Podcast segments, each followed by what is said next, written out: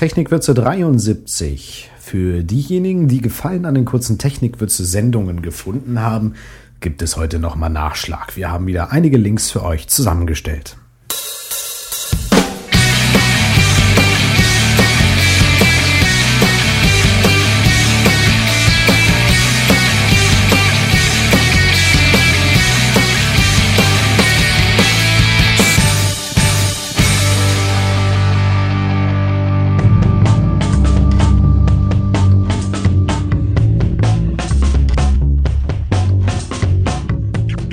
Nervig Moni-Twitter. Monitoring-Tools einer Webseite oder eines Servers zeigen an, wenn gewisse Dienste nicht erreichbar sind. Einige von ihnen bieten Benachrichtigungsfunktionen, zum Beispiel an das eigene Handy per SMS. Solche Dienste gibt es aber auch recht rudimentär von Webseiten und funktioniert wie folgt. Die Webseite des Anbieters schickt einen Ping an die eigene Seite und liefert auch das Ergebnis. Genauso funktioniert auch MoniTwitter. Der Output, also die Ergebnisse, werden aber direkt an euren Twitter-Account geschickt. Das ist nützlich, wenn ihr nichts anderes zu tun habt, als zu twittern und wissen wollt, wann ihr den Server neu starten dürft. Weniger sinnvoll ist es, ständig auf dem Laufenden gehalten zu werden, wie schnell die eigene Seite lädt, denn daran sollte sich eigentlich nichts ändern. Es sei denn, euer Server geht in die Knie.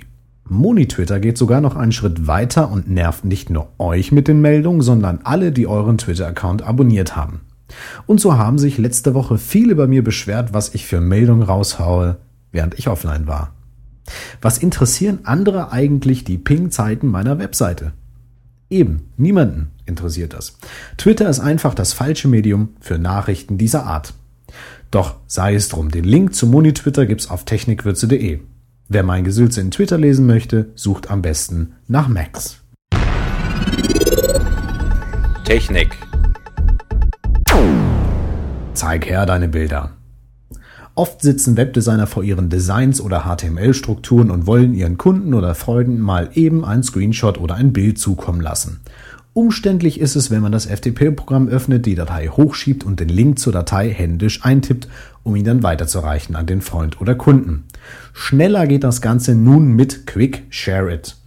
Mit dem Mac-Programm öffnet ihr eine Datei, die ihr anderen zeigen wollt. Dieses lädt die Datei auf den Quick Share, meine Güte, Quick Share Server und kopiert den Link zu dieser Datei in die Zwischenablage. Praktisch daran ist, wählt ihr mehrere Dateien, macht Quickshare aus eurer Sammlung automatisch ein ZIP-File, bevor es diese hochlädt.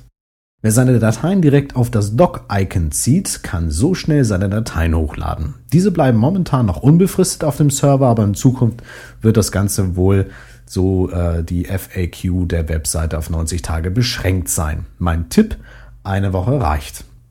Wer auf eine Windows-Variante hofft, wird übrigens freundlich auf die Get a Mac-Kampagne von Apple verwiesen, die die Vorteile von einem Mac auflistet. Doch wer von euch Windows-Nutzern kennt ein ähnliches Programm für sein Betriebssystem? Listet die Links doch mal bitte in den Kommentarbereich zu dieser Folge, dann schauen wir doch mal, ob es denn auch für Windows adäquate Programme gibt, die eure Dateien auf den FTP-Server schieben und euch gleich den Link in die Zwischenablage hauen. Bücher. Computernerds am Herz. Wie der Spiegel schreibt, bietet der Verlag O'Reilly nun ein Kochbuch mit Rezepten für Computerfreaks. Zitat aus dem Spiegel, alle Rezepte sind so aufgebaut, dass sie ein Programmierer versteht. Erst wird die Problemstellung skizziert und dann die Lösung vorgestellt. Zum Schluss gibt es dann eine Diskussion über andere Lösungswege oder besondere Vor- und Nachteile. Ein besonderes Augenmerk gilt dem Kochen auf Vorrat, weil garantiert mal wieder die Zeit kommt, in der man für nichts anderes Gedanken hat als für den Code. Nun, wer es braucht, den Link gibt's auf technikwürze.de. Gestaltung Google rund erneuert. Googles Problem ist es, dass dessen Dienste und Zusatzfunktionen auf den eigenen Webseiten viel zu weit verstreut sind. Auch gehen manche Dienste regelrecht unter, wie zum Beispiel die Preissuche von Google. Damit sich das ändert, hat Google die .com-Variante umgestaltet. Die Suche listet nunmehr nicht nur die Webseiten, sondern zeigt auch die Suchergebnisse aus den Sektionen Video und Bild. Google kombiniert so seine Dienste zu einer Suchanfrage. Dabei nennt Google das Ganze dann Universal Search und stellt mit der Universal Navigation Bar eine Linkliste zu den Diensten zur Verfügung. Hübsch ist Google dadurch nicht geworden, aber praktischer. Auch die deutsche Variante von Google soll demnächst umgestellt werden. XHTML und CSS. Wie Webstandards-App Kulando meldet, bietet die Webseite CSS Neustadt nun eine deutsche Alternative zu den beliebten CSS Reboot-Diensten. Teilnehmer dieser alljährlichen Aktion nehmen sich vor, ihre Webseiten an einem bestimmten Tag auf ein neues CSS-Design umzustellen. Der Dienst selbst listet dazu Screenshots mit altem und neuem Design. CSS Neustadt versucht nun den deutschen Markt abzudecken, bietet aber eine viel zu knappe Frist. Wer mitmachen möchte, sollte schnell noch einmal schnell seinen Editor öffnen, denn in 41 Tagen, sprich am 1. Juli um exakt 0 Uhr, rechtzeitig den Wecker stellen, sollte alles fertig sein. Wer mehr erfahren möchte, braucht nicht auf die Webseite von CSS Neustart zu gehen, denn äh, viel mehr erfährt man da auch nicht mehr. Viel schlimmer ist noch, wer teilnehmen möchte, schaut noch in die Röhre, denn die Registrierungsfunktion zur Teilnahme ist ja nicht unwichtig sind vorerst nur geplant. Scheint so, als sitzen hinter CSS Neustadt Leute, die keine Ahnung von Organisation haben. Wer sich das trotzdem anschauen möchte und antun möchte, den Link auf Technikwürze. Der Test. Active Collab sucht Beta-Tester. Heiß begehrt sind Webseiten, die Teamarbeit zulassen, an einem Dokument zum Beispiel. Beispielsweise darunter eben das Verfassen von Texten mit Versionsverwaltung. Wer statt Webdienste wie Basecamp lieber eine Open Source Software auf seinem Server installieren möchte, hat bisher auf das noch freie Projekt Active Collab gesetzt. Active Collab ist eine PHP MySQL Lösung mit hohem Potenzial, welches jetzt in der Beta-Version 1.0 für Tester auf dem zentralen Server zur Verfügung steht. Wer einmal reinschnuppern möchte, sollte sich schnell zur Beta anmelden. Den Link natürlich auf unserer Webseite. Hintergründe. Technikwürze in aller Munde. Dass ich in Sachen Podcast neben Technikwürze nicht ganz untätig bin, wird der eine oder andere sicherlich schon festgestellt haben. Davon hat auch Bertelsmann Wind bekommen und hat mich für den kommenden Mittwoch zum Kamingespräch als Podcast-Experten eingeladen. Die Bertelsmann Stiftung bietet Hörfunkjournalisten das Qualifizierungsprogramm Wissenschaft, Journalismus, Wissenschaft im Hörfunk. So nennt sich das Ganze. Bei dem sogenannten Kamingespräch sitzen die Teilnehmer beim Essen zusammen und lauschen jeweils zwei Experten. Unter dem Motto Podcast Wie verändert sich das Radio steht der Leiter der HA-Zentrale Aufgaben Hörfunk vom WDR, Rüdiger Mahlfeld und ich diese Woche Mittwoch Rede und Antwort.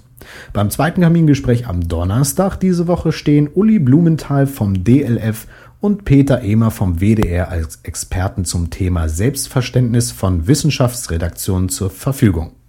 In einer der nächsten Sendungen erzähle ich euch dann mal vom Kamingespräch der Bertelsmann Stiftung. Interview. Hallo und herzlich willkommen zum Werbeblogger Podcast. Podcast. Podcast mit Patrick Breitenbach, Tim Keil, Roland Kühl von Puttkammer und weiteren interessanten Gästen. Viel Spaß beim Zuhören. Stay tuned. Stay tuned. Im aktuellen Werbeblogger Podcast Nummer 24 haben mich Patrick, Tim und Roland im Interview. Mit Alex Wunschel rede ich über die Vermarktungsmöglichkeiten von Podcasts, Videopodcast und dem Longtail von Audiopodcast. Für diejenigen, die Alex Blick über den Tellerrand noch nicht gehört haben, Alex ist neben Annik Rubens einer der ersten deutschen Podcaster und produziert unter anderem den Playboy und Starbucks Podcast. Davon abgesehen, dass ich dieses Mal ziemlich mundfaul war, ist das Fünfergespräch doch sehr hörenswert.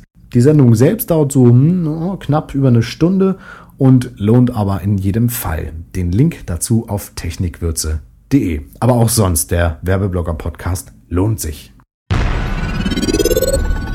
Empfehlungen.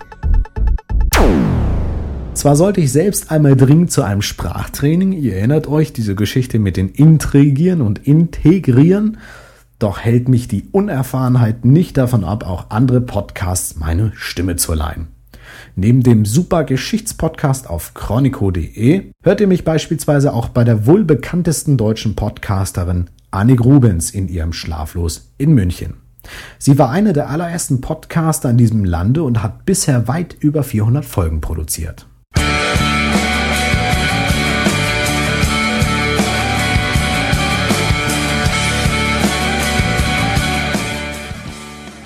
Liebe Technikwürzler.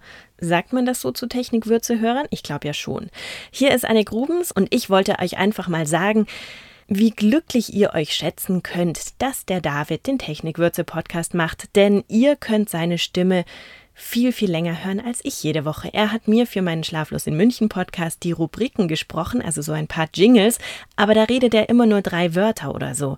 Und insofern lechze ich selber nach mehr und höre natürlich den Technikwürze Podcast und ich hoffe, ihr tut das auch weiterhin. Alles Liebe von Annik an die Technikwürzler. Oder Technikwürzis? Hm. Ja, Technikwürzis gefällt mir. Wie sich das Ganze übrigens bei Annik anhört, das hört ihr jetzt. In München, um München und um München herum. Ja, da legst du nieder! Und das Ding hier gibt's auch noch.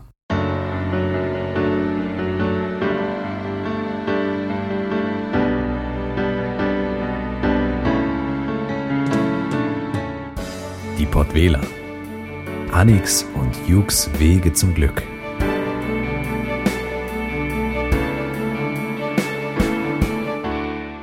Natürlich sollt ihr jetzt nicht iTunes zücken, um mich zu hören, sondern um Annik zu hören. Schlaflos in München.com. Den Link natürlich nochmal auf Technikwürze. Musik. Musik gibt es dieses Mal von Jammin Inc. Die pfeifen nämlich als Band auf die GEMA und bieten den Song Was ist härter zum freien Download an. Hier hört ihr die Version 2.0. Wenn nicht alle Stricke reißen, gibt es nächste Woche Montag wieder eine lange Folge von Technikwürze. Wir hören uns.